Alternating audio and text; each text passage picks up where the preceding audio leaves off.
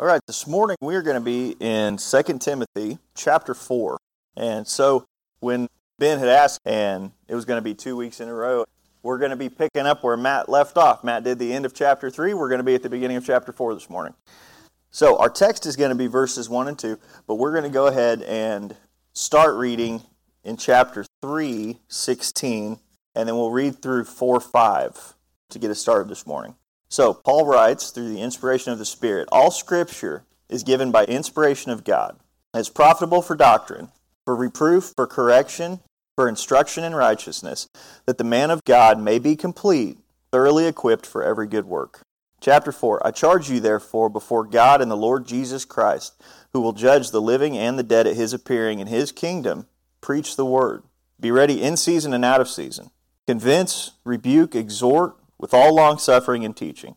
For the time will come when they will not endure sound doctrine, but according to their own desires, because they have itching ears, they will heap up for themselves teachers, and they will turn their ears away from the truth, and be turned aside to fables. But you be watchful in all things, endure afflictions, do the work of an evangelist, and fulfill your ministry. So, Matt's message last week was pretty timely, as much as it was when it was written. We need to know and we need to understand that Scripture is God's Word and it's His revelation to us. And that's our foundation for everything else that we believe. We are at a time when there are some Christian influencers and different leaders of churches that are starting to get away from that a little bit. They're undermining some of it. They are trying to separate from the Old Testament or pick passages they think are inspired and maybe not others. And so it is important for us to to understand this as our foundation for our faith. The Baptist Faith and Message on the Scriptures says the Holy Bible was written by men, divinely inspired, and is God's revelation of Himself to man. It's a perfect treasure of divine instruction. It has God for its author, salvation for its end, and truth without any mixture of error for its matter. And therefore, all Scripture is totally true and trustworthy. It reveals the principles by which God judges us, and therefore it will remain to the end of the world the true center of Christian union, and the supreme standard by which all human conduct, creeds, and religious opinions should be tried. All Scripture is a testimony to Christ, who is Himself the focus of divine revelation. So, all Scripture is God breathed, and we believe that in doing so, He used human writers and He used their personalities, writing styles, and their situations they were in to share His Word. So, it's important as we study sometimes to know the context of what was going on and when the Word was written. I think of how easily messages between two people can be misread. If someone was to see a message maybe that I'd sent to Matt and not understand the context or maybe the way we joke with each other or whatever, and how easily that can be twisted. So it's important to know context whenever we're looking into something. So we're going to start with just a little bit. We won't spend a whole lot of time there. But Paul's second letter to Timothy, it was written in much different circumstances than his first. So, First Timothy, it's believed it was written between his Roman imprisonments while this letter was written from a cell in his second and his final imprisonment in Rome. It's believed the letters to the Ephesians, Philippians, Colossians, and Philemon were written during his first imprisonment in Rome. And in that, he was in a sort of house arrest. Now, he wasn't free, and I don't want to downplay what was going on because he was beaten, he was mobbed, people were seeking to kill him. This was not a vacation. But the circumstances were much different in his first imprisonment than they were in the second. So I just want us to see those differences. During the first, he had visitors, he had opportunities to witness, and he was optimistic about his release. We see that in Philippians chapter 2, 20 through 24. He says, But I trust in the Lord to send Timothy to you shortly, that I also may be encouraged when I know your state. For I have no one like minded who will sincerely care for your state. For all seek their own not the things which are of Christ, Jesus. But you know his proven character, that as a son with his father, he served with me in the gospel. Therefore, I hope to send him at once, as soon as I see how it goes with me. But I trust in the Lord that I myself shall also come shortly. So we can see that even in this first imprisonment, Paul was pretty confident that he was going to be released, to be able to come to them shortly.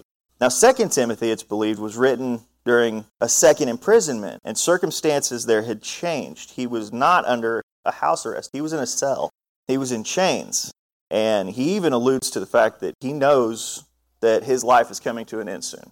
So in 2 Timothy 2, verse 9, he says, For which I suffer trouble as an evildoer, even to the point of chains.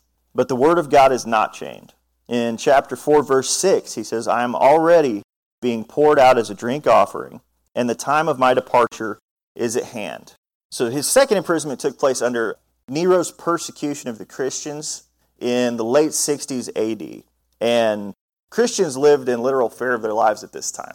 It was not a good time to be a Christian. Nero's attack was brutal, it was public. Christians were martyred for their faith. So the situation that they're in is not great, right? It's pretty bad. And Paul even says in this letter in different places that he'd been abandoned by everyone who was with him. A few had left the faith, and then others had just left Rome where he was and had went to other places because of the fear of persecution. It says Luke was the only one with him. And as we read, Paul alludes to the fact when he says he's being poured out as a drink offering that he's not going to be around much longer. And he was martyred, it's believed, shortly after this letter was written.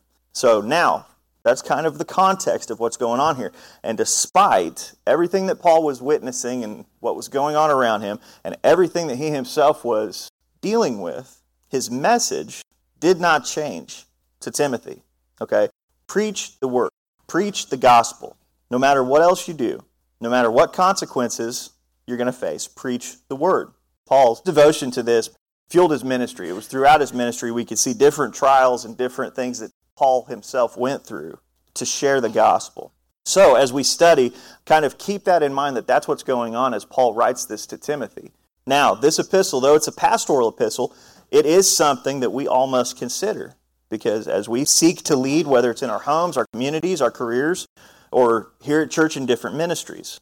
A few of the things he's highlighted so far through this letter as he's trying to encourage Timothy and instruct him. In chapter 1, 6 through 8, he urges him to hold fast. In chapter 2, verse 1, he tells him to be strong. In chapter 2 and chapter 3, he says to endure hardship. And in our text today, he says to preach the word. So no matter what the circumstances, the truth and the power of the gospel must be preached.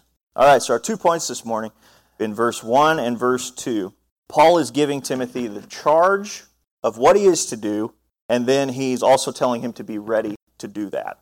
So we'll read those two verses to start with. I charge you, therefore, before God and the Lord Jesus Christ, who will judge the living and the dead at his appearing and his kingdom, preach the word. Be ready in season and out of season. Convince, rebuke, exhort with all longsuffering and teaching. So he starts out with a charge, and that word for charge would be better translated to command. So, Paul, throughout his letter, he's giving this instruction and encouragement to Timothy. Because, as we discussed, Paul will not be around to continue his ministry. And so he's urging Timothy to stay true to the faith, the faith that Timothy grew up in, right? He talks about that in other passages and other verses. And the faith that Paul had given to Timothy whenever Timothy was with him, whenever he was being discipled. So, as the letter comes to an end, Paul gives him a call to action, right? And not just any call, because this call comes with the authority and with the scrutiny of God and the Lord Jesus Christ. Matthew Henry's commentary on this, he said how awfully this charge is introduced. The best of men have a need to be awed into the discharge of their duty, to be awed. This comes with weight, right? Not just the weight of the apostle who's commanding it, although if an apostle inspired by the Spirit of God tells us to do something, probably should do it. But that's not the weight that this carries. Paul isn't commanding Timothy just because he wants to. He's informing him that when he preaches, he's preaching before God and before Jesus, who will judge the living and the dead.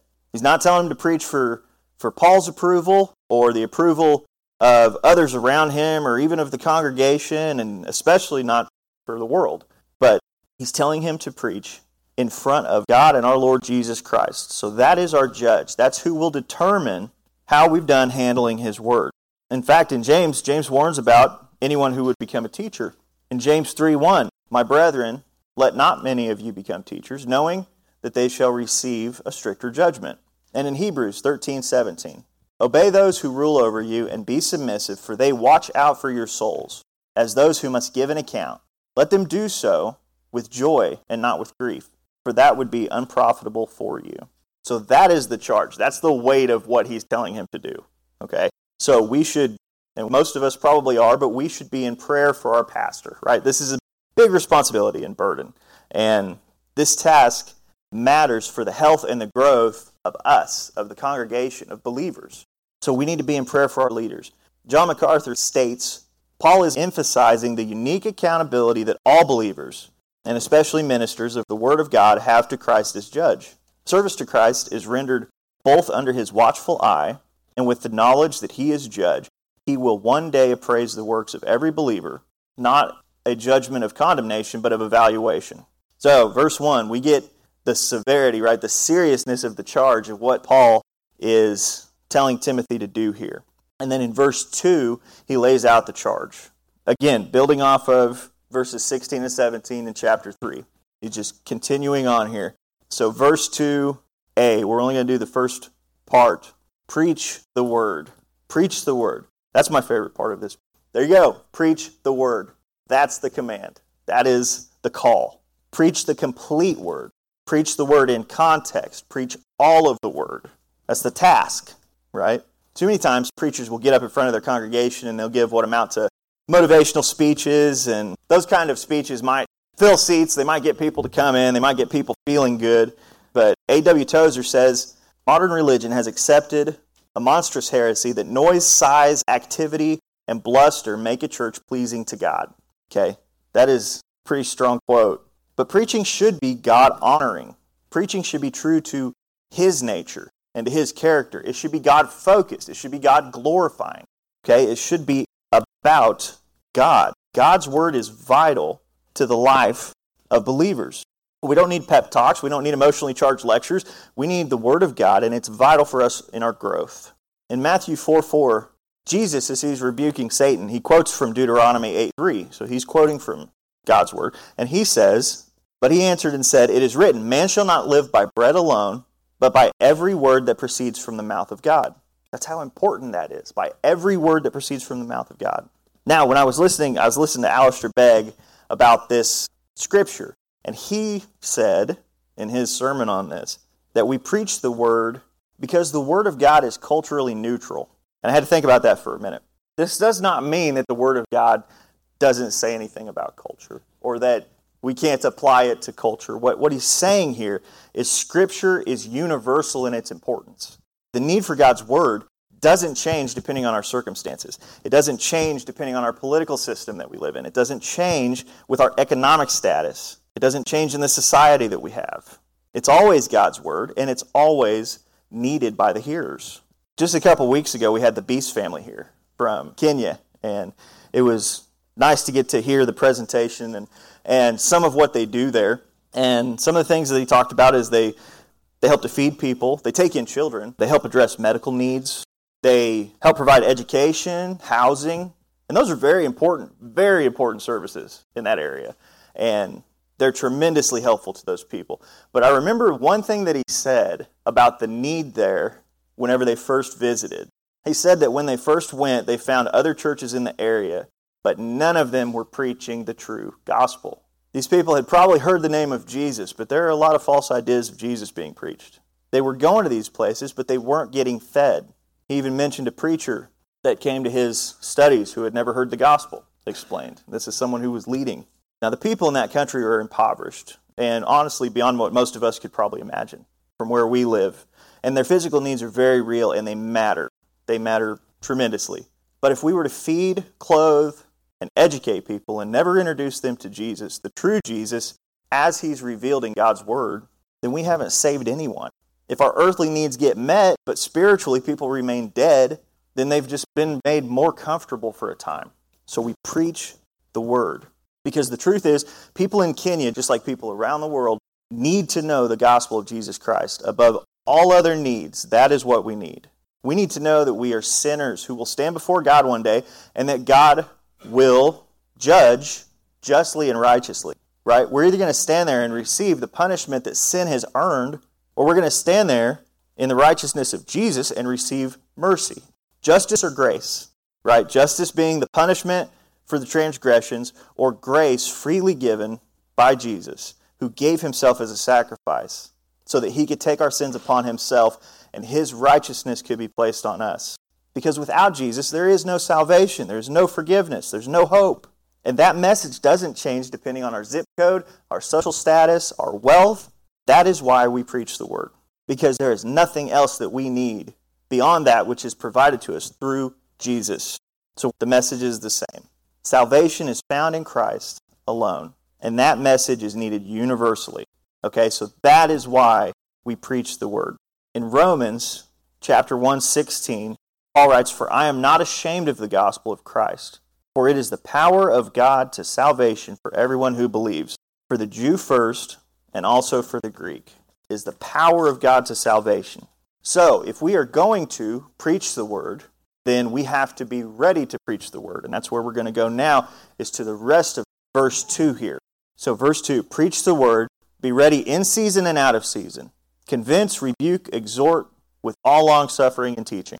So, be ready in season and out of season. Be ready when times are easy and when times are not, right? When it's timely and untimely, when it's convenient and when it's inconvenient. Going back to Matthew Henry, I'm going to quote him one more time out of his commentary because I like how he wrote this. He says, Do this work with all fervency of spirit.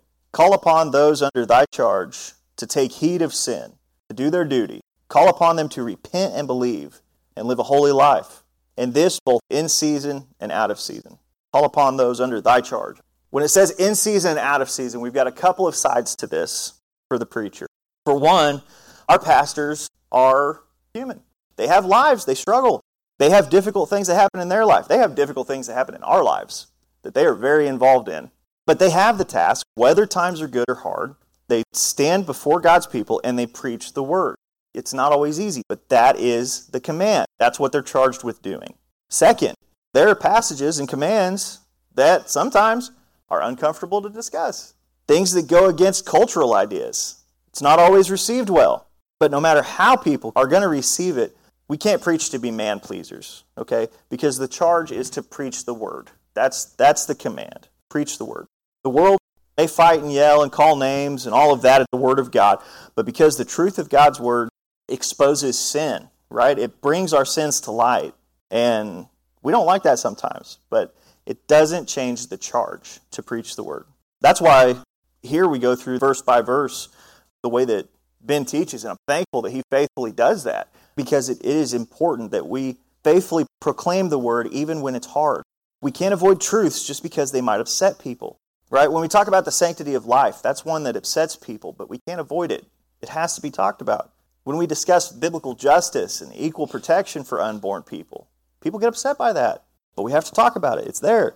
When we talk about the exclusivity of the cross, right, that Jesus is the only way, that truth upsets people, but we can't avoid that. When we talk about things like marriage, sexuality, gender, those truths upset people, but we can't avoid it. Okay? We cannot be ashamed of the Word of God. Now, for us who are under the teaching of a pastor, we have the responsibility to read and to study and to know God's Word, to guard ourselves against those who would distort God's Word, because they're out there and they're easy to find. We have the charge to raise and protect our families from worldly false doctrines that are out there, right? We have to hold those that we listen to to this charge. So, whether that be a preacher we enjoy listening to, a podcast. I know I enjoy podcasts, lots of different ones.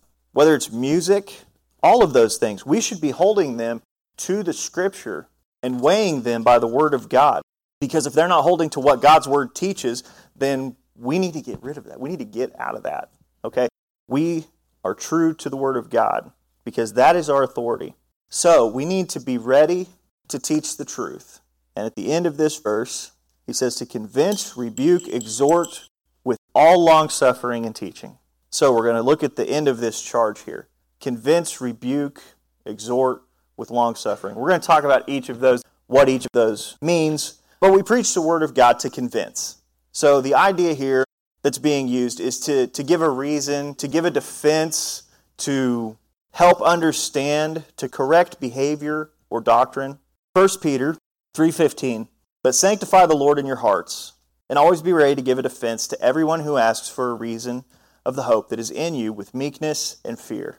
Now, that verse from 1 Peter includes the Greek word apologia, where apologetics comes from, right? So that's just to give a reasoned defense, to, to be able to explain our beliefs, okay?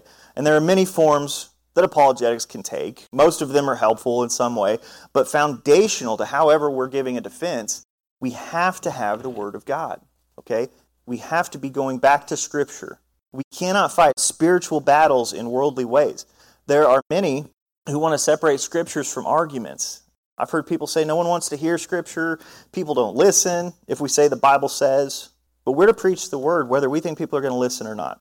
We need to teach and discuss biblical truths with the Bible, okay? Because as we read, it is the power of God. We do not know when the Holy Spirit will use the word to convict somebody.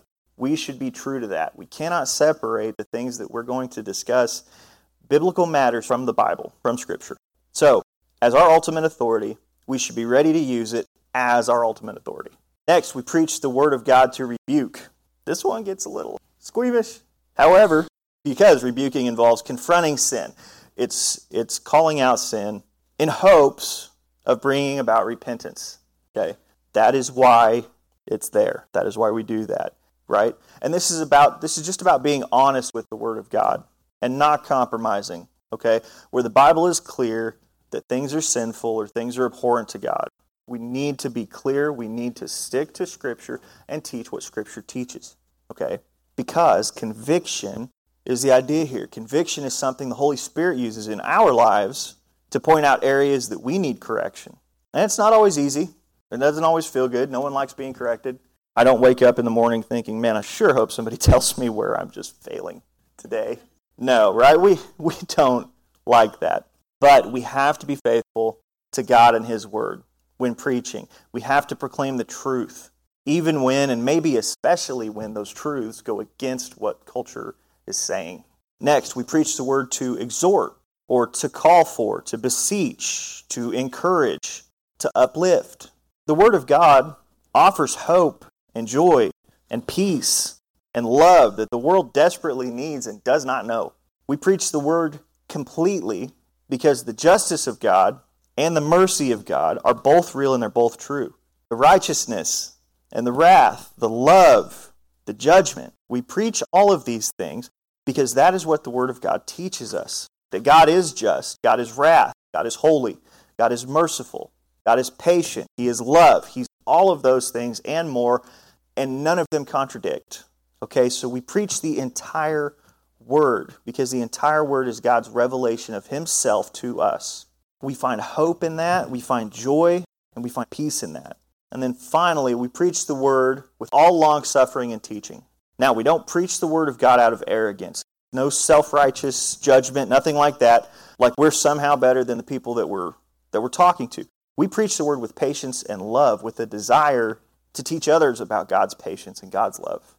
When we preach on sin, this goes back to preaching the whole word. When we preach on sin, we preach on grace, right? We talk about wrath, we talk about mercy. We preach with the understanding that none of us have salvation because we've earned it. I like what Matt said last week. He said we are like beggars telling other beggars where we found bread. I thought that was good.